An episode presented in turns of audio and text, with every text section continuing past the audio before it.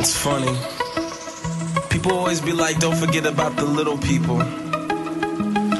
It's like, why do they refer themselves as little anyway, you know? Why don't you just get big with me? Me? They can see it in my eyes. What's up, everybody? Welcome to another episode of John's Title Podcast. My guest this week is Tom Hazaert. If you're not familiar with Tom by the name, uh, it's because he's been more of a behind the scenes person and has had his hands in so many different facets of the entertainment and music industry. Currently, he is uh, running the EMP label, which is Dave Ellefson from Megadeth's label. He used to work for Jive Records. He did A&R for Flip. Uh, which was a subsidiary, I believe, of Interscope Records. If you were into the new metal scene at all back in the late 90s, early 2000s, Tom probably had his hand on one of your favorite records that came out around that time frame. Initially, when doing a lot of my research on Tom, I, I found some really interesting things out about him. Uh, that he was one of the str- first proponents of using street teams and utilizing their strengths uh, to get a, a band a lot of traction on the streets and stuff like that. And I wanted to talk to him a lot about more of the industry side of things and just kind of doing more behind the scenes stuff and kind of getting into into that because you know as someone who books shows and does a lot of stuff that now is kind of more behind the scenes I always had an inclination to, to want to learn about these things, but I had no clue as to how you get into the industry in, in any of these other mediums. And I feel like it would have been a lot harder where you don't have the internet able to Google something and then tell you how to do it, or find a YouTube video of someone talking about how they did it. Uh, if you wanted to be involved in something back then, it was a lot harder, and you needed to just have that drive and determination to do something to see it through to succeed. And Tom had a lot of success with a lot of the bands that he was shopping the labels and getting signed and having a hand in, from bands like Papa Roach to Staind to Slipknot to pretty much anyone that was, like I said, a, a, big player back then. Initially, a friend of mine who will be on next week's episode, Jordan King, uh, told me to get with Tom as he has a lot of great stories and, and, and just really good at uh, chatting about a lot of music stuff and just chatting in general.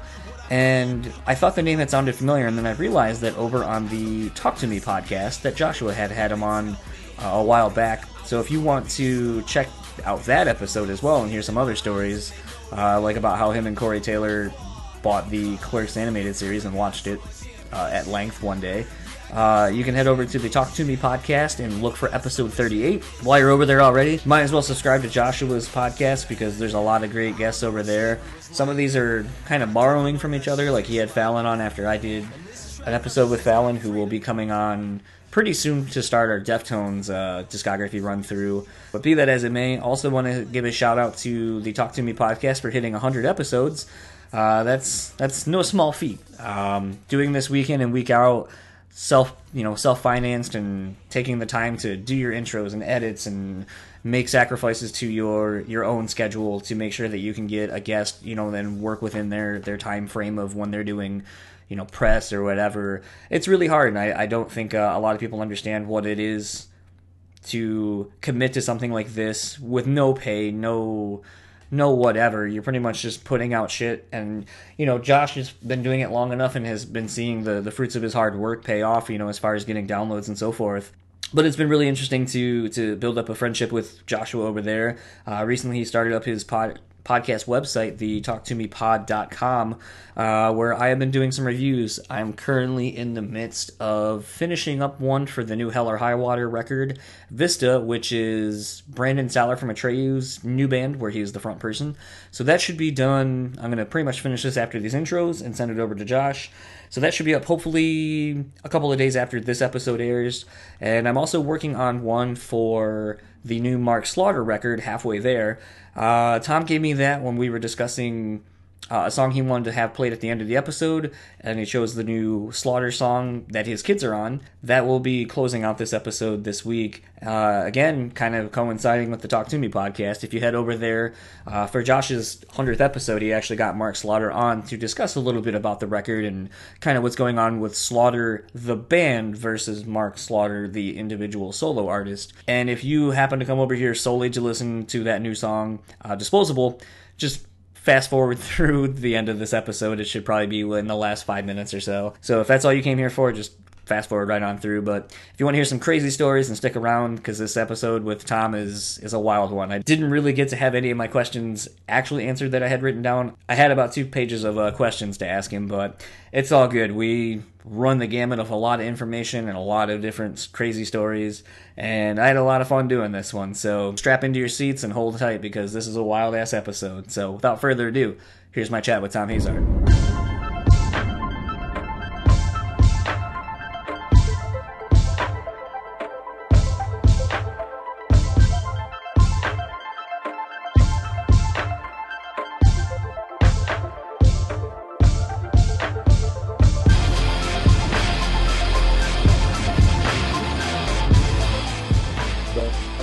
Getting rid of the umlauts, they wouldn't fucking die. They're like they're like the undead. Like I stopped using them, and then people brought them back, and other people started using them. Like fuck, I can't get away from the goddamn thing. So, well, I mean, what it, with you doing your having your own uh, jersey and whatnot for puck hockey, and I think I saw some guitar picks and stuff like that. Yeah, it seems I, like uh, yeah, it'd be nice for your merch merchandising. Yeah, well, the the picks were actually as funny because the picks are old as fuck, man. Those were the, you know, it all basically just came out of me being a, you know, a giant Motley Crue fan, and like my guitar picks. I don't know if I have any even here. I, those are my old ones, but yeah, they had the I kind of shouted the. It was like the precursor to all the puck hockey stuff that they did. It had a, you know, the uh, the pentagram, the Shout yep. of the Devil pentagram said my name, but the umlauts or the O and the A's or whatever, like Motley Crue from Shout of the Devil, and then the back had Alistair Fiend on it. But yeah, so puck hockey, we started doing the line, they just kind of ran with it and brought it back. And I'm like, all right. Like I tried getting, you know, Facebook banned me from using the umlauts. Actually, that was what really happened. They were like, "That's not really your name." It's like, how the fuck do you know that that's not really my name? Like, fuck you. you I think know? it's still funny that in light of Facebook being stupid fuckers and telling you you can't have fun names and people finding different ways to do it, it's like it's it's kind of a, a, pain in the ass. And I'm just like, why why fucking shit on everyone's good time? Like, if someone wants to be called like Boo Boo Kitty Fuck something or other, who cares? I, honestly, like, though, to me, I, I mean, I, I kind of fucking hate people. I'm like, you know, my, my biggest pet peeves are people on Facebook who don't use like it's not fucking MySpace. You know, people who don't use their real name and they don't have like pictures like or, or, or people that never changed their fucking pro- like there's pictures of people on my Facebook that have been the same fucking I've been on Facebook for 10 fucking years. Funny enough, Keith Barney from 18 Visions was the original person who invited me like back when Facebook was invitation only. That's how right. I first got on Facebook. Keith Barney from 18 Visions sent me an invite to Facebook. I'm like, "Oh, what the fuck is this?" And you know, but it's funny, but it's like I mean, but there's seriously people who still have the same fucking profile picture from then. It's like, really? Yeah. Fucking, it's not, you know, it's not 2006. Change your fucking profile picture. I don't know, man. Some of these tours and bands coming back make me feel like it's like 2003 to 2006 era all over again. Speaking of 18 Visions, that honestly, fucking new track it rips. It would have to be 1986 to 2006. I mean, there's bands from every era. Basically, just there's nothing new coming out. So I, I mean, every every band every band that has ever existed has basically reunited now. It's like reunited nation. Yeah. I, I mean, literally, like there's literally like like name one band who broke up and didn't get back together. It's like again, it's like it's like the umlauts, just nothing can anymore. Um, so it's like it's like we're living in a musical a musical adaptation of The Walking Dead. Like no bands can just stay dead. Like just there's bands that really had no purpose even existing in the first place that came back. It's like fuck, you know. It's I, I mean, how can band new bands even have a chance when every band that's ever existed? It's not bad enough you had to compete with all the other new bands. Now you have to compete with every fucking band that ever existed ever in the history of the world. You know. And, and even guys who are dead now, you got to compete with fucking holograms. Like they can't even stay dead. Like, it's uh, it's been really interesting to see. I was listening to uh, Eddie Trunk's podcast, and he was talking to uh, I can't remember the dude's name, but one of basically most of the people from uh, Damn Yankees, between Tommy Shaw and Ted Nugent and all those guys. I think Jackie Blades, and uh, they keep talking about doing a reunion. I'm like, when's the fucking last time you were even a band? Stop! Like, who cares? Like your other bands, like Honestly, no one. I, I loved I loved Damn Yankees, but now I fucking hate Ted Nugent so much because he's such a fucking idiot that like honestly like I, Damn Yankees then like I Ted Nugent used to just shut up and like play guitar and he was fucking great. Now he would just shit talk from the stage. Because Yeah, I remember and, seeing. and, and you're Damn Yankees, he didn't though. He just shut up and chewed gum and played his fucking guitar, and that's really honestly the only time I ever liked Ted Nugent was in Damn Yankees. And I, I, I admit I love that band. I don't think I'd really give a flying fuck if they got back together, unless they were just gonna play high enough, like 15 times in a row, and coming of age maybe. I don't, I don't know. I mean, look, they're a good band. I mean, look, there there'd at least be value in them getting back together. I mean, there's bands who are a lot who are a lot less successful and important that got back together that you know really probably shouldn't have. You know what I mean? It's like again, Yeah. but every, every you know, I, I mean, again, for every band that gets together, there's somebody who's excited about it. You know what I mean? It's you know, I guess God bless. You know. Speaking of bands and, and 20 some odd years ago, which is a terrible segue. Oh, um, that's a great segue. That's, this is, now we're getting into the nitty gritty. Um, something that I, in doing some digging on on your past, uh, Oh. not in like a terrible way, but just like what I could find online, so I don't ask you like a million like a million of the same questions that you've already been asked. Um, you started off in journalism uh, for. I'm trying to remember who exactly. I think like I ended up finding like You a bunch I, I started. well, Funny enough, I started out writing for. Uh, uh, the the I'm from Green Bay, Wisconsin, and the uh, the the paper here is called the Green Bay Press Gazette. Remember newspapers? Those things people used to buy every day, and they had stories, and it was, it was like kind of the internet, but printed. You know. I thought that was uh, just a made up thing for, for no, Peter no, Parker they to, really uh, to to sell. No, they, they were called newspapers, and uh, every day people would buy them, get them delivered to their house so they could read the news. And, and uh, Weird. So I, I actually started writing for a teen page in the Green Bay Press Gazette. And after I did it for a while, I realized, hey, if I call, I mean, I'm, I was writing for 100,000, 200,000 circulation Gannett Group Daily. I'm like, hey, if I call record labels, they will send me free CDs and let me go to concerts for free. So I was smart enough to kind of corral it into a legitimate thing, you know. So I, and and through that, I hooked up with Roadrunner and I interviewed Machine Head and Nirvana and I did all this crazy shit. And uh, you know, the first interview I ever really did, like my yeah yeah, um, my life was kind of like Almost Famous. You ever seen Almost Famous? yes, one of my favorite was- movies. was- me too. Me too. I love Cameron Crowe. I love that fucking movie. And, and, but that movie was basically my life. 15, 16 years old, running around, you know, interviewing. My first real in-person interview was Peter Steele. I walk up to this bus at the back of the arena, 15 years old. Hello. Hello. What do you want? I'm here to interview you, Mr. Steele. Oh, okay. You know, and giant 10 foot Peter fucking Steele with his giant penis just standing there going, going, come in. And I'm like, fine. I was scared to death, but he was the warmest, sweetest guy and ended up building a cool relationship and rapport with Peter and the band over the years. And I did, I, I literally, I have this right now. Nobody will he- see this, but they'll be able to hear it. But like, I'm, I'm about to go.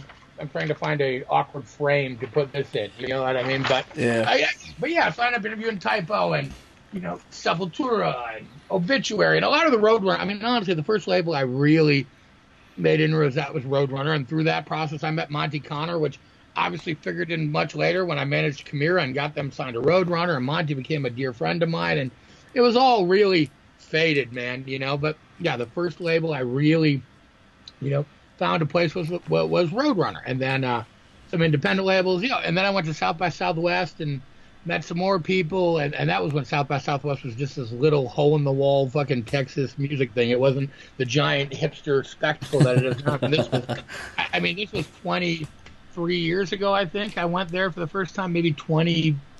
I don't know. It was a long time. I was 18 or 19, and I'm 42 now, so do the math. Right. But Um, yeah, after that, I ended up writing for a. I met Bob Chiappardi, and I wrote for Concrete's magazine, and then Metal Hammer, Circus, blah blah blah.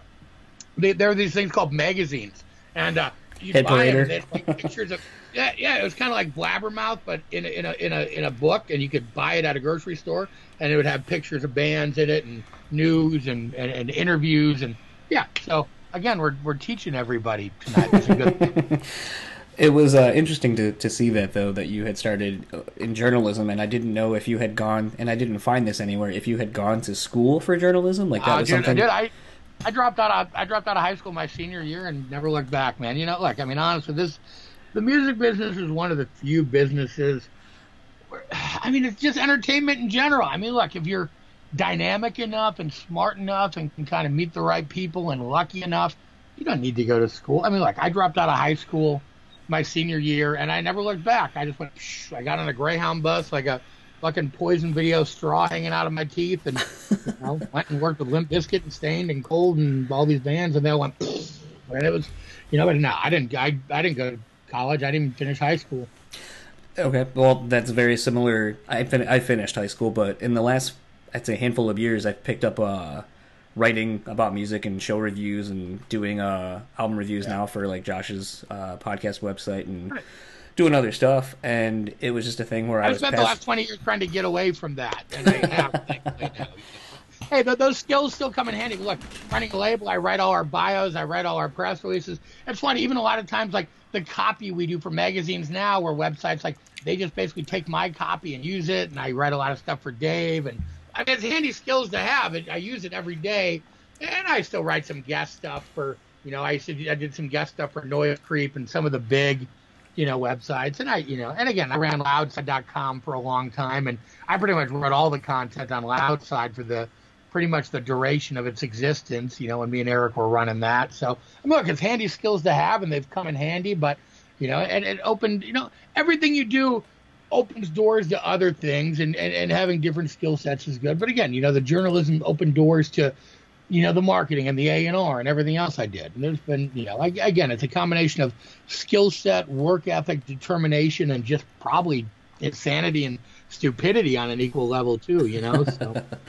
Um, were you ever in a band yourself? I, I didn't really find anything that Yeah. said you had, were in yeah, a you band. know, I, yeah, I've been, in, you know, I was in a couple bands when I was younger. Um, and then, you know, it, it was kind of, I started out in bands, and that's how I started managing bands and managing my own bands. And I still, uh, you know, and, and then I kind of moved more into the, the the other side. But then I produced bands for a long time and wrote songs for other bands, and you know, so I, I've always been creating and writing and kind of done production with the bands I managed, and then full on started producing records. And, and actually, over the last two years, I've been working on a solo record that uh, you know Bumblefoot played on, and you know Phil from Taproot was supposed to do some stuff on, and you know it, it, it's you know, and I did some stuff with Phil Collen from Def Leppard.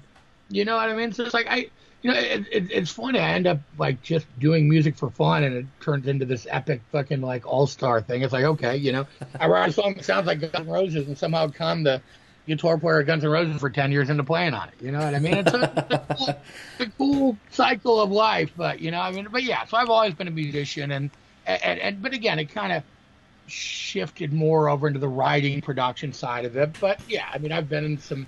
I was in a handful of shitty bands when I was younger, and you know, wrote songs for some better bands when I was older. And you know, I'm a relatively formidable writer and producer, and you know, I uh, I think one of the things that really surprised me in kind of doing some of my, my background checking on you was that uh, and I should figure out different words to use because it sounds like I'm a police person, just like looking through your your background your background check.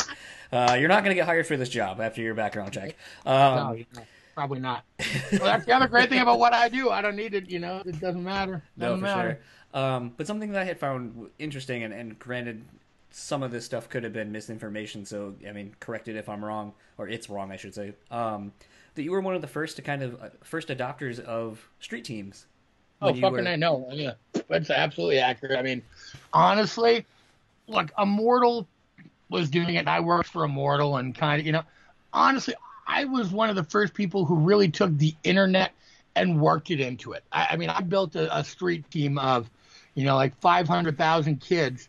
I I mean, again, and, and Immortal, I'd worked at Immortal, and, and we'd done, you know, they'd done some stuff on the first Korn record. When I moved to, when I moved to LA the first time, you know, that was what I did. I went interned at Immortal. That was when Life is Peachy was just coming out and did a lot of stuff with them on that. And, you know, Incubus Science was out and Make Yourself was about to come out. And, you know, and then later, funny enough, I ended up signing Switched over there too, you know, but yeah.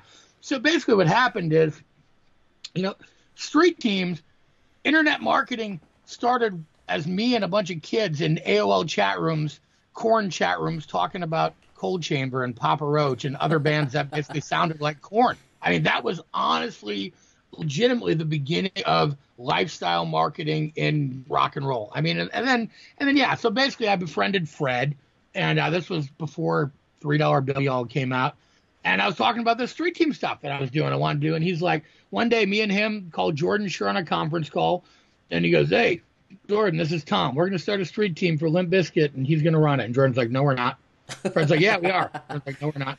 Fred's like, "Yeah, we are." Five, ten years later, Jordan's in Billboard and Rolling Stone. Oh, my street team, blah blah blah. That's what Limp Bizkit, and it was the most brilliant thing I ever did. He didn't want to do it. He said no. I don't think I've ever told this story actually. Uh, you know, but yeah, he was like, "Nope, not doing it."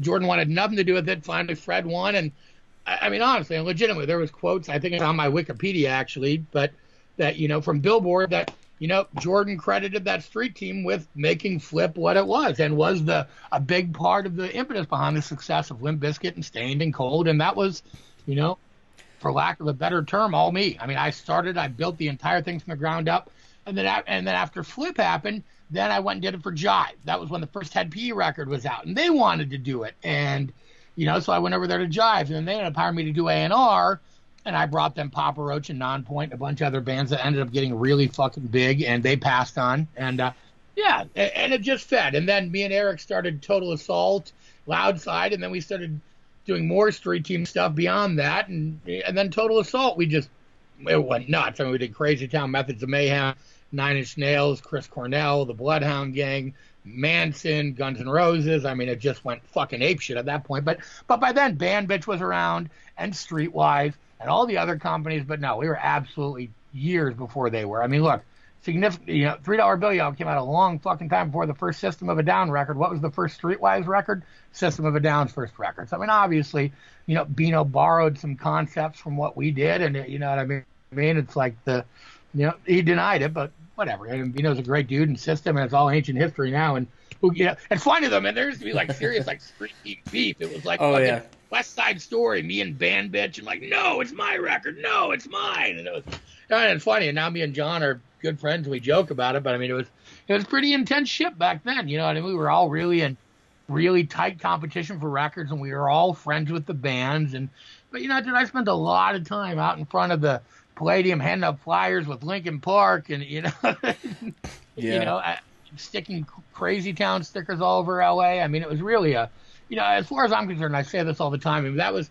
the last great movement in American rock and roll. It was. I mean, from 1997 to 2004, that was it. That was the last. That was the last gasp, man. I mean, it really the last mainstream huge rock and roll metal movement. That was it. You know, I mean, it was really amazing to be a part of. Obviously, I was too young. I missed the 80s in LA, which would have been great, but I got to be a part of Snot and Hed PE and Coal Chamber and Powerman and, you know, the whole next wave of, you know, which was awesome. You know, it was really a, you know, and I'm blessed to have been able to be there and be a part of it and, you know, made such great friends out of it and, you know. It uh, it was definitely interesting to see the street team thing because I remember in that era that you're talking about, like I think maybe my sophomore year of high school. Like, so we're talking maybe like t- mm, 2000, yeah, about 2000. And Yeah. like, joining up right for like, the peak of nonsense. I was gonna say joining up for like Cold's uh, street team and Staind's street team, Yep. and, and then eventually Papa Roaches and getting like flyering material. And then it was like someone came up with the idea to like use points, and if you earn so many points for putting up so many posters somewhere or whatever, you could get like meet and greets and yeah. And so like I was like, man, this is the like these people are dumb. I'm gonna go put this shit everywhere, and I'm gonna get like free tickets. Like these people are stupid. And then it's like I look back and I'm like, I'm the dumb one. Yeah, yeah. I'm doing- you I'm doing slave- free work were for you. labor. You were slave labor to all of us and helped sell million. And, and you know, look, man, but it was all passion and art and just pushing great things. Like I never made money off any of it. I'll tell you this. I mean, look, Total Assault. By the time Total Assault, we were making money. Limp Bizkit, all that shit. I worked for free. You know, you know what I got out of Limp Bizkit? I got a shitty, shitty two hundred dollar platinum record. Exactly, but you know, I can brag forever. I, I mean, I don't know how much you want to brag about working on Limp Bizkit records now because it's almost like Uh, you, know, know, what? but- I I mean, I don't know if you can see the shirt I'm wearing. I can't see the shirt. I can't see the shirt. So obviously you're a fan. You know, I'm proud as fuck of that record and everything we did with that band. And and you know they were they that band changed the fucking world. They were the biggest fucking band in the world, and I was part of it, and I'm still proud of that. And Wes is still a dear friend of mine, and I actually put out one of the Black Light Burns records a couple years ago in THC. So there's always still. I was almost you know, wondering if you. I was almost wondering if you were going to be behind the uh, Crystal Machete project you just put out, but it looked like that was completely on him. yeah. Actually, he's someone I wanted to get on here to talk about since he lives now here in Michigan. Uh, Yeah, get him on to yep, and I wanted to try to get him to talk about the the Crystal Machete project and moving to Detroit and this resurgence of uh, wanting to be very creative in a lot of facets. Um, but I don't think uh, I'm on his radar, nor will I be for a while. So yeah. it'll be a, a pipe pipe dream for now. Oh hey, well hey, you got me, and I can talk about Wes Borland. So I mean, I, I touched him once. It's definitely one of those that it always seemed like, and a lot of people say like I have this fascination with new metal uh, in the era, but it, I think at the the other Great, it was a great fucking era, though. I was going to say it was very unapologetic. It was brand new at the time. It, it spurned a lot of different styles of bands and bands that are still around. I mean, everyone shit on new metal, but it's like look at Korn. They're still an active, viable, big ticket band. Deftones are still around. You still have, you know, System of a Down. I mean, granted, most of these bands have changed over the years, but I like I saw Limp Bizkit uh, at the Orbit Room here in Grand Rapids a couple years ago. They sold that motherfucker out, and I think they sold most of that tour out. And it still shows that the band is still relevant to people. Uh, nostalgic be damned, and they still Yeah. fucking bring it. So it's like I don't they're understand the hate. Yeah, well, it's, it's the same thing. I mean, look, you know, and that was your high school years. And I say this all the time. Like, you know, Slipknot, like the biggest bands of the last 20 years, you know, are my friends. I know them. And so it doesn't phase me. But the shit that was in high school, you know what I mean? Megadeth and Slaughter and funny enough, all the bands I work with now on on an, on another side, that's the shit that really, to me, and people, you know what I mean? It's like, look, I work with a lot of contemporary stuff, but really, like the thing, shit that still sticks with me is the stuff that I grew up with in high school and the shit I liked. And and it's so funny because now I've gotten to this season in my career where literally my favorite bands when I was 16 years old were Megadeth and Slaughter. You know what I mean? Now I David Ellefson's my partner and Mark Slaughter's on our label, and you know, and, and everybody I liked then I kind of work with and hang out with, and you know, but look, the 2000s were definitely a great, great, great time for music, and I got to, you know, experience, uh, you know, and again, just the whole thing from you know, dude, I saw Staind play in you know churches in front of 10 people. You know what I mean? Like just they played some of the weirdest fucking shows when when they were breaking. uh, Dude, I, I'll tell you what. I will never, I will never fucking forget this. But one night, it was actually the night after we filmed the Mudshovel video. Me and Aaron were sitting in his hotel room at the Days Inn in Hollywood, and this was when just when Dysfunction was out, and nobody had heard any of the acoustic stuff or knew they had any of that stuff. Even you know what I mean? Right, Like yep. excess baggage, like the hidden, the closest thing. But yeah, so me and Aaron were sitting in his hotel room, and he pulled out his acoustic guitar and starts playing "Going to California" by Led Zeppelin and all this acoustic shit. He's just amazing, and I'm and honestly like nobody really did that then. There really wasn't No. rock singer songwriter thing, the acoustic thing. That wasn't really happening then. You know what I mean? But Aaron came out of that same school. I did the Alice in Chains kind of, you know, and, and again, so he had that, but it was kind of in his pocket, and he just pulled out an acoustic, and just started playing all this amazing shit, and then he started playing this song, and he's like, "Well, this is something new I've been working on. I haven't even showed it really to the guys yet or anything," and he starts playing this amazing acoustic song. I'm like, dude, that is what is going to make Staind fucking billions of dollars. For fast forward four months later, I'm listening to KROQ, and all of a sudden I hear Aaron playing that song live with Fred Durst in the background going, "Yeah!" Oh, there you go, there you go. And, and that was so, and that was the Family Values record they recorded inside live. Fred, it was just a new song that he just wrote. Fred's like, dude, you should play that. They did, and that's how that song blew up. They put on the Family Values record. It radio caught onto it, and it went. And, and you know, I'll never forget Aaron just playing me that song as he just wrote it in his fucking hotel room. And I was like, holy shit, you know, and it was, you know, it's one of those serendipitous moments where I was like, dude, that is what is going to make Staind huge. And it did.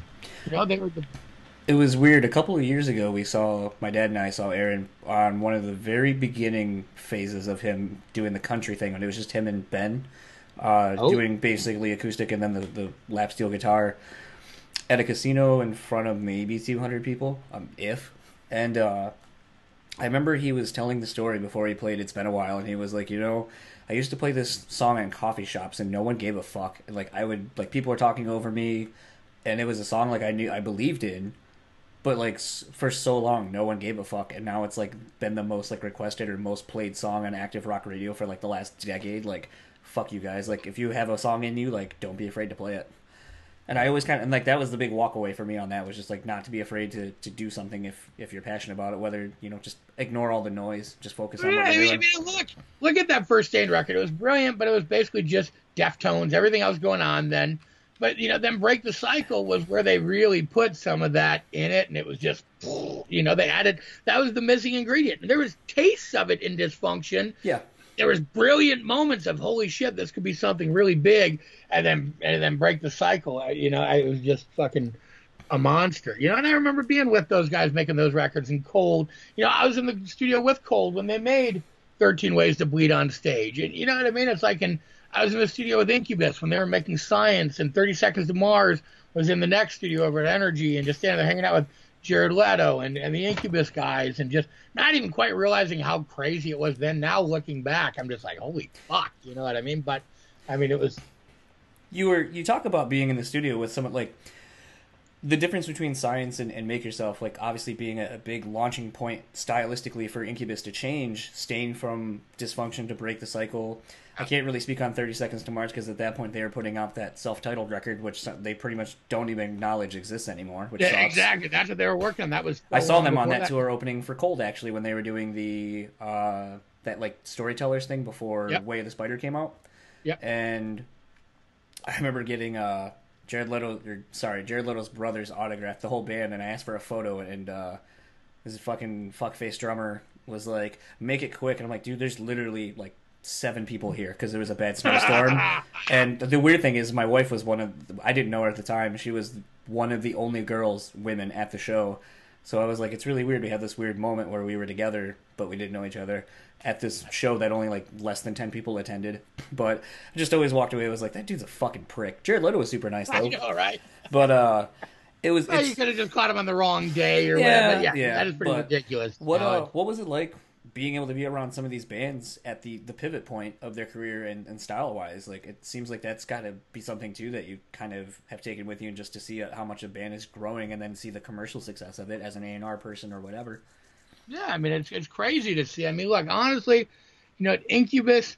I honestly really think I, I don't know if you ever heard Vent or Audio Vent. Oh, that was one of my. I still have that CD, and I was kind of shocked that they didn't get any bigger than they did. Yeah. Yeah, well, I, I kind of managed them early on when they were Vent, and I really, to this day, think that Incubus borrowed a lot from them in their transition from science to make yourself. Because honestly, Was Vent Audio was around? Because they always Yeah, made it. oh, It always oh, made it seem like they were. No, I was just- absolutely, they were around for a long time. They just got, but yeah, no, honestly, no, they were. That was all simultaneously. Vent was around L.A. playing, and Incubus was, yeah. I mean, it was all. I mean, I know Audio Vent didn't get signed, or the album didn't come out till way later, but Yeah. no, they were all kind of around simultaneously. And but you know, like I mean, Incubus just kind of refined their songs and lost. You know, dude, it's so funny. I remember fuck when Science was out doing an interview with Billy Gould from Faith No More and talking to him about this band called Incubus that he'd never heard of. I'm like, dude, you have to check this band out. There's a huge Faith No More influence there. I mean, they, they, they you know, there's a lot of that, you know, Faith No More t- type stuff in there. And it was just so funny telling the bass player Faith No More about Incubus, who he had no idea who they were, and you know, no one else did either. Really, you know, that was when Science was out, and they were still kind of just, you know, bubbling down here. But yeah, look, I mean, it was know, a lot of. I mean, look, when when when Hybrid Theory came out, everybody said it wasn't going to do shit either. New Metal's dead. All this shit's dead, and it came out and it was the biggest fucking record in 20 years. So what the fuck do people know? You know, they really don't. I mean, like everybody. You know, everybody, man, said, "Oh, this record's not." Good. You know, another really funny story. So Jeff Blue, their A and R guy from Warner Brothers, came over to the Loudside office one day, and he's like, "Look, we're you know getting ready to put out the Linkin Park record, you know, and uh, you know, and I knew those guys since they were Hybrid Theory, you know what I mean? But they came over to our office, and Jeff was like, "We want to start a little independent. We want to put out an independent EP for Street Cred before we put out the record, and we want to start a little label. We basically want Loudside Total Assault to start a little label to put out a a Linkin Park EP." You know, to kind of build street cred before the record comes out. And I don't know what ever happened to it, but we definitely had that meeting. And again, that's just what's so cool is that you're so close to this crazy shit that just goes, you know, it's, you know, it's, it is interesting to see. I mean, looking back in a time vacuum, like, you know, it's kind of like being around the 80s and seeing Guns N' Roses and Def Leppard and all the, I mean, again, it's kind of the other side. I mean, Limp Bizkit, all these bands got as big in their time or, you know, as that stuff did, you know what I mean, proportionally. So, I mean, again, I really, you know, I'm blessed. I did, did get to witness, you know, a couple really amazing phases. And, and, you know, it's funny. And now all the 80s stuff that I was too young for, now I work with all those bands now. You know what I mean? So it's like, I'm still, and look, look at Megadeth. I mean, Megadeth won a fucking Grammy this year. I mean, me and Dave are doing all this huge stuff. I mean, Megadeth has returned to form better than they've been in 30 years, you know? So it's like, it's so great. I got to be a part of all this other stuff, but now I got to be a part of all this other stuff that I was really passionate about too. And again, this Mark Slaughter record is so fun. I mean, honestly, I've helped Mark make a career defining fucking record. You know what I mean? It's like right now, the Loudwire most anticipated release of Maypole, it Maypole, Maypole, P O L L. It ends. It ends at midnight. Mark is up. Mark is at 40% of the votes. The next closest is Seether, who are at 25. So basically, Mark is going to win the most anticipated release, knock on wood, for May on Loudwire, and that's with that's over Linkin Park, Papa Roach, Danzig. You know what I mean? It's like that's pretty fucking. But you know, it's pretty fucking crazy. You know, and again, Linkin Park has like 90 million followers on social media. Mark has 40, and his fans were so engaged, and people were so engaged in wanting him to win that it looks like we're going to. Okay. Anyway. Um, but no, so I'm, I'm looking forward to this new Slaughter record, and hopefully it'll be good to see him back out. I remember seeing Winger uh, a handful of years ago, and was probably the youngest person by a solid 20, 25 years at that point. Oh yeah. And still blown away by the fact that that band is still the original band, still all the original members, still able to play at a high level, still sounds great. Um, so it's, And Kip Winger is, is, is on all those guys. Reb Beach. I mean, they're a talented. You know, the shit they got for some of their songs. I mean, Kip is one of the most talented, you know, classically trained, like crazy musicians that has ever walked the earth. A lot of these guys don't. You know, Mark, you know, is a crazy guitar player. Like people don't know that. They don't get it. I mean, there's. You know, I, I got, you know, Guitar World to do a feature on Mark in the next issue. Slaughter, nobody from Slaughter, including Tim Kelly, has ever been in Guitar World. You know what I mean? It's like, Right. so it's just, you know, but Mark's just this crazy, shreddy guitar player. People don't know that. Before he joined Vinnie Vincent Invasion, he was a guitar teacher. He had like 300 students. You know what I mean? So it's, yeah. it's funny. Like, it's really getting to show people a different side. And a lot of these guys don't get the credit that they deserve for how great they are as players, or, you know what I mean? It's, you know, unfortunate.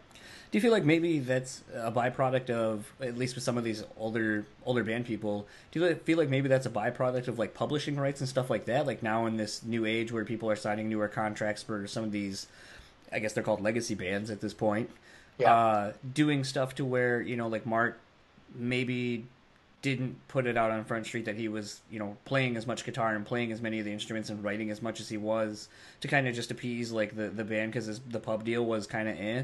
Whereas now it's like publishing is one of the the few ways that you know if a song hits and But, you know, the funny thing is, though, I mean, publishing, you know, if if you're a huge band, I mean, look, and I know, you know, Slaughter, you know, I know their publishing statements are. Look, honestly, like, you know, their statements doubled this year, you know, which is fucking great. You know what I mean? But, you know, I, I think Mark, I think they he just fell into that role in Vinnie Vincent of just being the front man, and that's what they're looking for. And then Slaughter was just kind of an extension of Vinnie Vincent, and so it just kind of continued. And look, Mark played a little rhythm guitar in the videos and on the stuff, but I mean, all those records, Mark wrote the guitar parts. You know, Stick It to You, The Wildlife. Mark and Dana wrote those songs. Mark wrote the guitar parts, and nobody really even ever knew that. You know, because again, Right. it was just part of the presentation of the band Right. and not any one member. But dude, Mark wrote all those parts. Mark wrote all those songs. Mark and Dana wrote all that shit.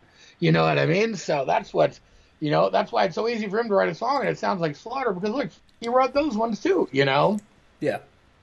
So I mean, yeah, it was just something I, I kind of had wondered if if it was just you know now due to how bands or people in bands kind of hold on to their publishing a little more, and obviously being the main songwriter, if it's maybe that's kind Yeah. of what's leading a lot of these people to start coming out like a, a Mark Slaughter and coming out and being like, hey, like I, I I fucking shred and I write all these things and I've been writing all these things like I, I think with Mark, it was just more of a means to an end because I don't think, you know, and I'm not really talking out of order because Mark says this all the time, but look, Dana just really isn't into doing another Slaughter record. Mark is the guy who is an artist and really has to write and keep writing.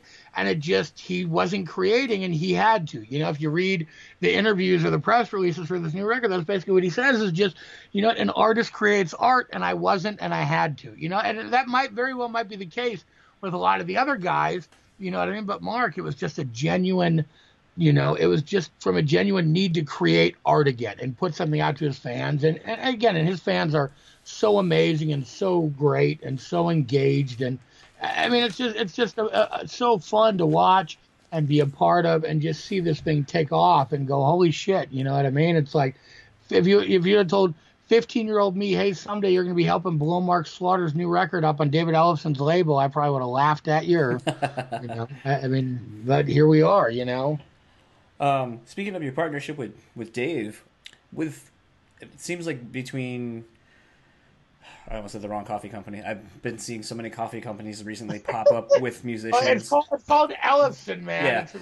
Well, I was going to say Bulletproof, and I was like, no, that's not it. But that's because everyone on like my Facebook group seems to be into Bulletproof coffee, and I don't remember if that's the Death Wish coffee offshoot or whatever. But I have no idea what the. I was going to say it seems like there's so many fucking coffee brands that musicians are coming out with now, which Ellefson was the first one that I remember there being outside yeah, of uh, I'll, I'll his face this. From, we weren't uh, the first. You know, we were one of the first that really took it to the level we did. I mean, look, Frank, you know, Charlie Benante from Anthrax had his for a while. You know, obviously Zach had his with, you know, Death Wish. But yeah, I mean, Ellefson's was definitely, you know, I think one of the guys from Aerosmith had one. But I mean, look, we we're the first that really took it to the level it did, and I think we elevated it. And you know, we just opened our first brick and mortar actual Ellefson Coffee Company shop in David's hometown, and you know, we had the grand opening. Don, it was amazing. Don Jamieson came out. Stephen Shareaux from Kik Tracee came out and played acoustic. I, I, mean, it was it was really. I mean, I mean, we sold 300 pounds. Of, we sold out of coffee by noon on Saturday. We had 300 pounds. We sold out of it. You wow. know what I mean? In the first fucking day. I mean, it was incredible. I mean, it was on the front page of every newspaper in a hundred mile radius. I mean, it was a big deal, and it was great. And it was again. So I think you know we weren't we weren't the first. We were among the first, but I mean, we really. And the cool thing is, Paul from between I was the berries. say that's the only other person I know of that really was big in coffee within the metal yeah. scene. Yeah, and Paul roasts coffee. That's the Okay. thing. Paul is the one who started Ellefson with us. He came to Dave. I remember one day I was walking around an adult bookstore, funny enough, and I get a call from Ellefson. Hey, this guy wants to do a coffee line with me. Should we do it? And I was like, yeah, let's do it. Let's call it Roast in Peace. And he cracked up, and that was it. And that was the start of it, man. It just, you know, and it really just, it just, and me and Dave alternated. Then he came up with Kenya Thrash, then I came up with She Wolf, and then we came up with the Urban Legend blend, and you know, and we got a couple other th- new ones up our sleeve. But yeah, I mean, look, we really, I think we really took it to another level with. I I mean, look, and Death Wish is amazing. And they did amazing shit, and I mean, they're on a whole other level than we are. But you know what? We are, you know, just this week, Pam, our, our, our GM, was out selling coffee at uh, at Welcome to Rockville. You know what I mean? And we're going to have a whole Ellefson coffee tent at Chicago Open Air. And you know what I mean? So now we're starting to get into all these big events, and people love Dave, and people love the coffee. So we're getting offered all these other opportunities, and it's just it's it's it's incredible. You know what I mean? It really is. I mean, we, I, yeah, but yeah, we definitely, you know, we were one of the first. I think really got the attention for it and really took it marketing wise and promotion wise to that next level. And again, now we have the brick and mortar store. Now there's 10 other people asking us about wanting to franchise and open other brick and mortar stores. So who knows where the hell it'll go? You know what I mean? I don't, but you know, all I know is I'm along for the ride and it's fun, you know? With your having your like having your hands in so many different mediums between you know Ellefson Coffee. Now there's a brick and mortar with that. Uh, there's a, a record label. You do A and R. You at one point I think I saw you were doing films. And Yeah, well, I do. I do like uh, you know, I, I produced a, a documentary, a, a really cool Life on the Road music documentary called "Long Way to the Top" with uh, my buddy Taylor Wallace, the singer from Trigger Point, and uh, Rob Montague from Shinoa. Which I don't know if you kept up with any of my Corporate Punishment stuff, but I mean they were two of the bands that were on my previous label, Corporate Punishment. And they were doing this movie, and I, you know, I got Wes into it, and Phil Collen from Def Leppard, and a couple other guys, and kind of just helped them put it together. Yeah, and then I, uh, you know, the thing that actually led to a lot of the stuff I'm doing now is I do some special features for Shout Factory and Scream Factory. And Wes Craven Shocker, as you see the giant poster behind me, Um, you know, they they were doing that movie. That was one of my favorite movies, and the soundtrack's incredible. It has Dangerous Toys, Megadeth, Alice Cooper. I, I mean, it was just a crazy, amazing soundtrack, and uh, a lot of stuff with the Kiss guys. So Scream Factory was doing that, and, and my friends were, you know, producing the uh, Red Shirt Pictures were producing the special features. And I said, look, you have to let me do something on Shocker. Let me do a thing about the soundtrack. And they said, okay, you have two weeks and no budget. I said, okay. well, that's so. So I did. I, I shot this 30 minute documentary about the Shocker soundtrack and interviewed Ellefson, Jason McMaster from Dangerous Toys and Broken Teeth, Bruce Kulick from Kiss, who's in Grand Funk Railroad now, Desmond Child, who produced the soundtrack and wrote a lot of the Bon Jovi hits and Kiss and Aerosmith and uh, uh, um, you know, it was, it was really a, a, a really cool documentary thing that came out, and that was kind of my reintroduction to Dave. I'd known him for he, he was at Peavey. In the years he was out of Megadeth, he was the the A&R guy at Peavey. And some of the bands I managed, Skin Lab, a handful of other bands, were Peavey artists. So I had to deal with Dave to get their endorsement stuff. So you know, so we always kind of knew each other. Then we reconnected after the Shocker thing. He's like, well, hey, I'm producing bands now. I'm managing bands. And I'm like, well, hey, why don't you produce some shit or why do we do some stuff? So I brought him a Rising Chaos. He produced one song. Halfway through the first song, he texted me. He's like, dude, I love this band. Let's do something. So we were originally talking about co-managing. And then he said, well, you know, Megaforce offered me an imprint. I'm thinking about doing it. Why don't I just sign him to my label? I said, okay. And then within a month, we were just helping him with little things. He was managing Doll Skin. I was helping with that. Within a month, it turned into me hey, just run this fucking label for me, you know. And then the Megaforce thing didn't quite work out, and I went to E1 and got us that deal, and you know, we never looked back, you know. So I mean, but it all kind of comes back to Shocker. It's funny because now I've known Jason McMaster for years and years, and now he's on the label with Broken Teeth and Dangerous Toys, and you know his other band Ignitor, and you know I reconnected with Dave. But yeah, a lot of that came out. So all this stuff kind of feeds itself. And honestly, I kind of you know, I, I, I was doing radio. I've always done radio stuff. I co-hosted a morning show. I've done a lot of radio stuff. I've had my own shows. So like, look, I do film stuff. I do radio stuff. And again, a lot now. I direct and produce a lot of little promotional stuff for EMP and for our labels. So again, it all feeds. It's all cyclical. everything else. You know what I mean? It really is. It's just a big cycle of nonsense. I can't imagine so, you doing radio at all. No, dude. I'm. Oh, yeah, right. Dude, I, I, should send you. I have this fucking. I, I did this thing on, on my show called Tom Hazaert's True Hollywood Stories, and there was this incident with Fred Durst where we literally almost got in a fucking fist fight, and it was it's fucking hysterical. But I produced this little segment. I'll send you a link to it. Okay. Maybe if you want, you can play it on your show. I'll fucking just play it if you want. But it's it's fucking great. It, But it's basically I went out and had breakfast with Fred one day, and this was when they were making Significant Other, and uh, they were all living together in one big rented mansion that Jordan rented for him in, in LA. And uh, we went to Swingers, me and Peter Katsis and Fred and my partner Eric from Wildside. We went to go have breakfast at Swingers. Then we went back over to the house. And we were going to go to NRG to go listen to mixes. And Elijah Blue Allman showed up. Yeah, and we were all Dead Yep, we were yeah. walking out the door to get in the car and go to NRG. Okay, you remember the Faith video? Fred had that fucking pug in the Faith yeah. video. Yep. Well, he had that fucking dog, and it was that dog. And Jesus Christ, I'm like reciting the entire thing. I'm not even trying to. It's just telling the story. But so basically, you go to someone's house, they have that fucking dog that every time you open the door, they dash for the fucking door. Yeah. That was that dog. So we go to leave the dog, runs outside. Fred just there and goes, What the fuck? Get my fucking dog. And I just look at her and I'm like, Really? Like, you gotta keep in mind, I'm a big guy. I'm not little. You, know, like five, you know what I mean? Like I would knock Fred the fuck out without a whole lot of effort. Yeah, you know, so me and Eric were chasing around after his fucking stupid dog. it almost got hit. Ran out in the fucking street. It was ridiculous. Running around circles and my big fat ass and Eric chasing this dog around. Finally caught him, put it back in the house, and then you know I kind of got up in Fred's face. I'm like, dude, what the fuck is your deal? Like, don't. Who the fuck do you think? You know, I, I got a little Joe Pesci. Who the fuck do you think you're talking to, motherfucker? You know, I mean, that's, you know, I'm an, I'm like an angry New Yorker when shit like that happens. You know, my my Brooklyn comes out. You know what I mean? It's but it was funny, and and me and Fred literally came this close to, you know. That's crazy. I know, it really was, man. It's funny, and we and we didn't talk for a couple of years, and I was out with Cold a couple of years later, and I saw him, and we just kind of smirked at each other. And but again, that was kind of the end of my relationship with Fred. I still worked a little bit on, you know, with Geffen and Interscope on the next record, but that was basically the end of me and Fred, like forever, basically. You know what I mean? It was like, you know, whatever. The guy didn't give a fuck. He just used me anyway, so fuck him. But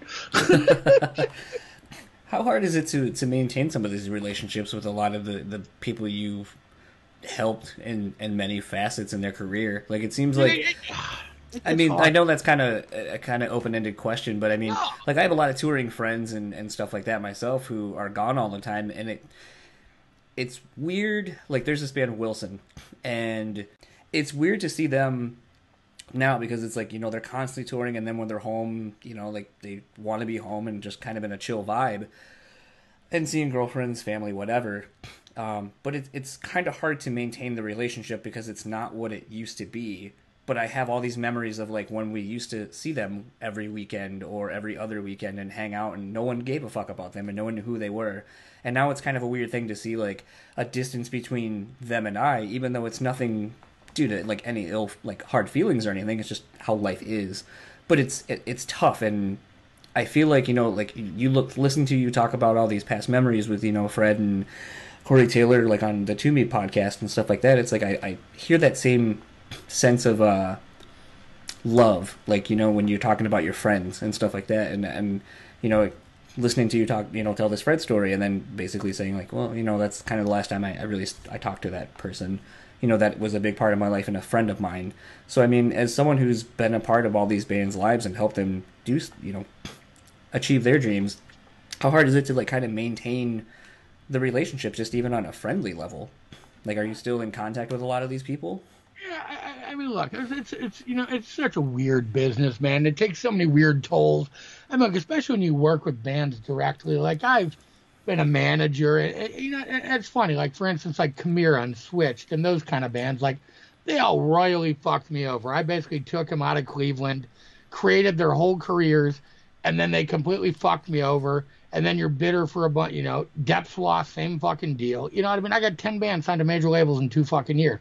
Every one of them, the second it was done, they fucked me, fired me. And, you know, but again, you, you, you mature and you look back and you go, okay, it was just fucking business. And then you rebuild that friendship bridge. And, and, and you know, and I have great relationships with all those guys. And, and, and, you know, it's funny. So, like, on a business level, sometimes it's hard to separate the business and the friendship. And again, the stuff, you know, like the Corey Taylor, it is. Look, I love Fred. I still do. I, you know, I always will. And like, and we, I bumped into a few times after that. We chatted, and I, I kept a good relationship with Wes. And it's always, you know, it's one of those things. It's like you fall out forever, but then you see him again, you know, and it's just like nothing ever changed. You know what I mean? Corey, you know, I still consider Corey one of my best friends on earth, and I never talk to the fucking guy. Like, look, once in a while I'll hit up his wife and I'll go out to his show and I'll see him, but when we do, we have that connection. It's like it never went away, you know. And obviously, right. me and Corey have that whole piece of shared history. And again, it's like every other week I hear him talking about me in an interview. So he kind of created a monster with by telling this, this whole that whole story. Because now it's just funny. Like every other week, I see some other thing with him talking about me, some other thing with it talking about me, and obviously he did recently on the Loudwire Wikipedia fact or fiction, which you know means means a huge. You know, again, it's just one of those things where you, you know, kind of, you know, it, it kind of hurts, but it's kind of at the same time, it's, like, it's just how life is. You know what I mean? It's like things change, dynamics change. I mean, there's plenty of bands that I helped, you know, get big, Papa Roach and whatever, and I was you know friendly with them in the beginning, and then they move on. But look, you know, I saw I saw Coby last, yeah, I saw Coby Dick last year at Rock on the Range. It was like, holy shit, Tom, and we just hung out for you know an hour, a couple hours on and off, and it was just like it never happened. You know what I mean? So again, you all kind of move on to your different things and you know and again and, and different relationships build but it's it always they always seem to come back man you know what it's like look you know, every time I see Corey, it's a big hug and holy shit, Biggie, how are you? And and, and it's like, you know, we make up for lost time, and it's like you you don't miss a beat. You know what I mean? So it's like, you know, so again, it's, it's such a weird, it's such a weird business to even have, you know, keep. You know, especially when you're a manager and you're that stuff, because when you're a manager, everything's always your fault. Everything's always, oh, you fucked up. You know what I mean? So it's yeah. like, but then again, you slowly get away from that, and years get in the rear view, and then you just think it's kind of like an ex-girlfriend. You know, you break up and you fucking hate each other, but then a couple years later, you're like, yeah, it's not so bad, and maybe you might fuck here and there. You know what I mean? It's like that's not how it is. You know, it's like, you know, there's nobody that I've ever worked with really though that I don't have a, you know, that I have any bad, any ill will towards. I mean, there's really nothing. You know what I mean? And 25 years looking back, I mean, there's really not one band, not one person I, I mean, that I really look back and have any ill will towards or even a bad thing to say about. You know, you get older Hey, you know, you did you do dumb shit, and I did dumb shit, and you know, you make mistakes, and you look back, and you think, well, I was stupid, they were stupid, but you know, again, it's all you realize at the end of the day it was all just business and and and you know and those friendships somehow come out of the other end intact and they might not be the same friendship they might be a different friendship but it's it's always kind of there and i'm sure it's the same thing with wilson you know what i mean it's like a couple years from now you'll you'll you know it'll get to a different period where they're all, "Hey, dude," you know what I mean? It's just, it's no, a, I it's mean, weird and, fucking and, business. It's a weird dynamic. It's I was going to say, the point of me bringing that up wasn't to, to make it seem like you know we're we're at ends or anything like that. Oh, or, no, oh, it's no, just more I- like the. I the you're it's weird. from. It's always weird just to see like you know it's one of the first instances where I literally saw a band go from being the open like a local opener that no one knew who they were to then seeing them achieve all this success. Which I mean, I every once a year there's always a Facebook post where it was right after I had just seen the band for the first time, and I was like, you know, sometimes when you see a band and you know that they have it, you don't know what it is, but you know they have it. And I go, this band has fucking got it, and as long as they don't get in their own way or something tragic happens, like this band is gonna achieve, like, go as far as they want to go, and I'd be damned if that's not what's happening. So, I mean, it's. Yeah, well, you know, there was a really funny moment when I worked for Jive, and uh, my boss Michael Tedesco legitimately said to me, "I brought him Papa Roach," and this was.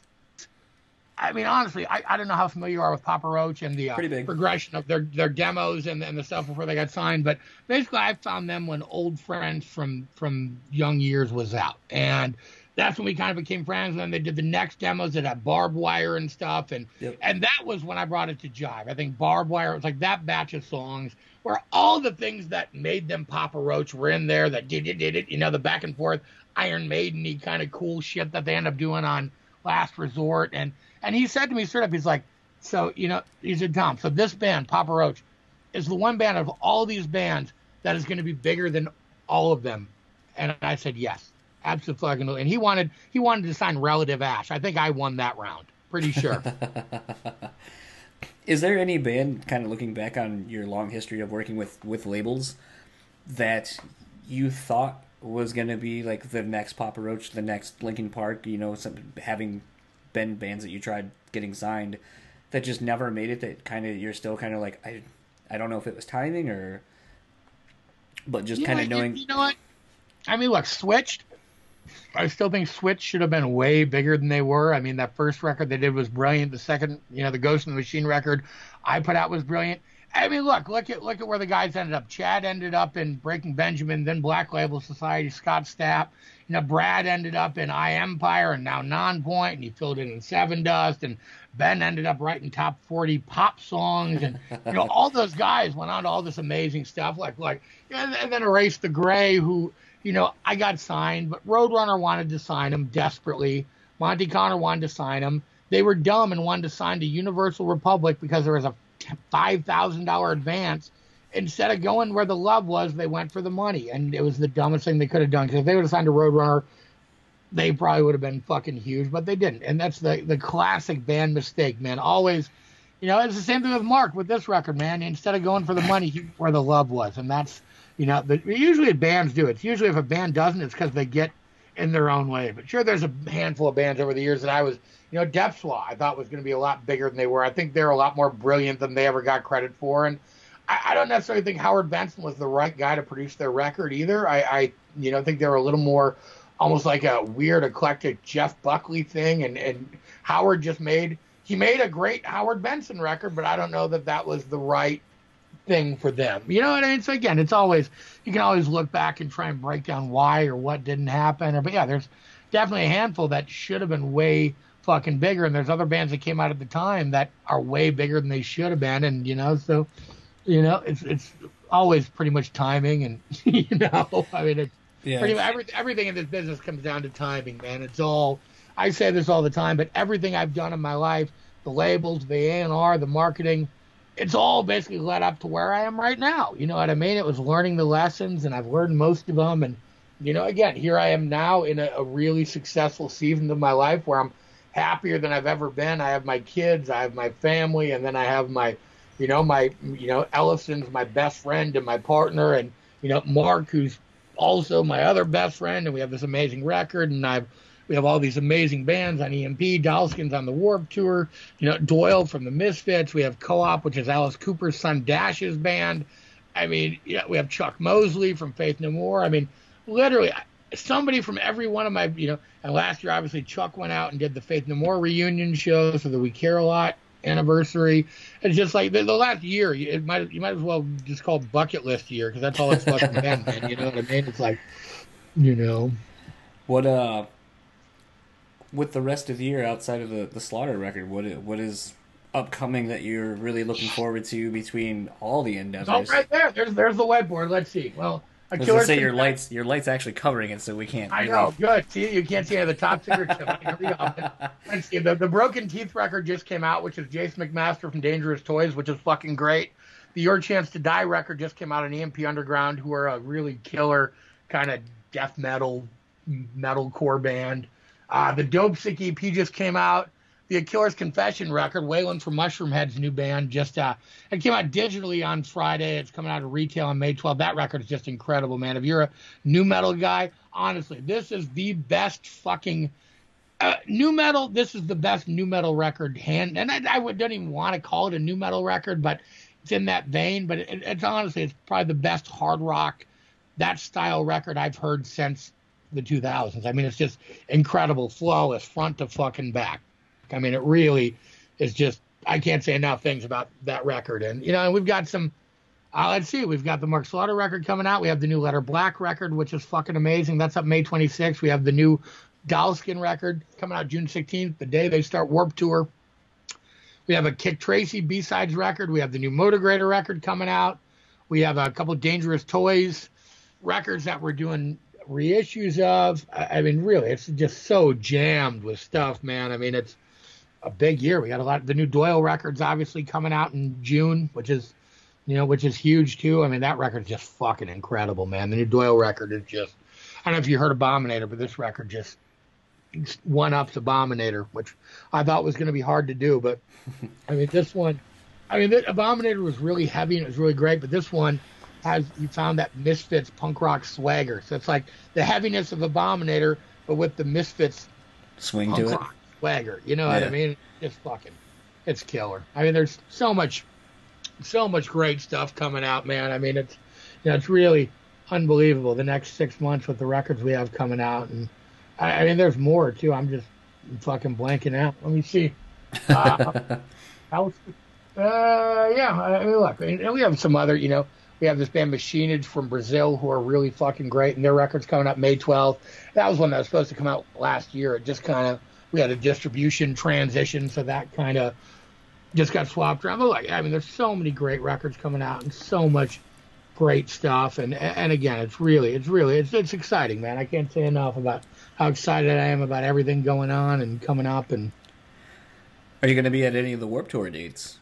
No, Doll Skin's only playing the West Coast one, so I won't be anywhere near it probably. I mean, I, I have a lot of stuff. I mean, I'll be at Chicago Open Air. I'll be at Rock USA, which is in Oshkosh. I'll be at Rock Fest, which is in uh, Cadott, Wisconsin. I'll probably, I, I don't know if I'm going to go to Rock on the Range this year. I, I went last year. I don't know if I'm going to make it out there this year. I maybe some of the others. I'll definitely be at Chicago Open Air. I will be at Rocklahoma. Slaughter's playing, so I'll definitely be there. Um, you know, and there's a variety of other. I think we're going to do a street festival in Jackson outside of our coffee shop in July or August. So, I, I mean, there's there's so much, man. Just you know, stay tuned and watch. so, I mean, there's just so much. I couldn't even talk about it all. If I, it would be like the we would set a podcast world record for everything fucking going on. Well, I think we've kind of covered a lot of things. Uh, Yeah, we have. What uh, where can people find any of the social networks that you want to plug for anything, whether it be the coffee, the label, yourself, the bands? We're, we're all pretty easy to find uh, at EMP Label Group, kind of everywhere Facebook, Twitter, Instagram, at Ellefson Coffee Co., kind of the same deal. Uh, I think I'm pretty much at Tom Hazaert or at Tom FN Hazaert. Uh, or you can just Google me. You know, I mean, again, it's all all pretty pretty easy to find. You know, at Tom Hazaert, at Tom fucking Hazaert, well, FN, uh, at EMP Label Group, at Ellefson Coffee Co. Um, yeah, we're pretty easy to find. Google is your friend. And I always like to end the episode with a song. So, what would what's a song you would like me to end the episode with, and maybe a little backstory on on it? Gee, man, this is kind of put me on the spot with this. Um, might have to sit here for five minutes and edit that bullshit out while I figure it out. Um, fuck. Um, I, I feel like Dewey Cox right now. Like you have to sum up your entire career in one song. Like I feel like Dewey Cox. The, the little known truth is the only thing I listen to is our records. Well, that's probably not a little known truth. I would imagine, you know, between mixes and, and pre productions and stuff like that, you're probably as heavily involved in the process of getting to the final the final mixes and masters as the rest of everybody, with it being your label or being a part of the label.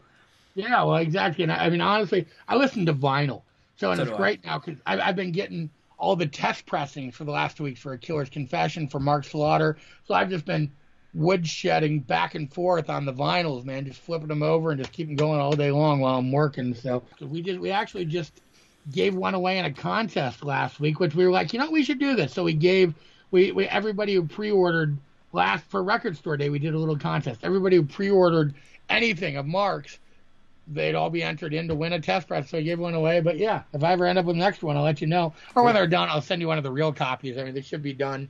Well, we're we did it on picture disc. We did it on LP. Um, yeah, it's really been interesting.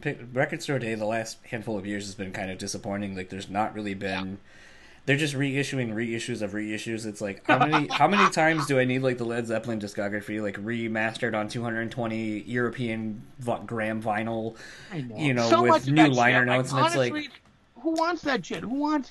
I mean, look, I have people do because apparently it but sells. Like this year, like the biggest fuck you on that list, where I was like, this is like this in a nutshell. This one artist, this one release is exactly why like I habitually have just been going like record store days no longer for me Corey Feldman with that fucking seven inch they put out. I was like, you motherfucker! Like you, this couldn't have gone to anybody else.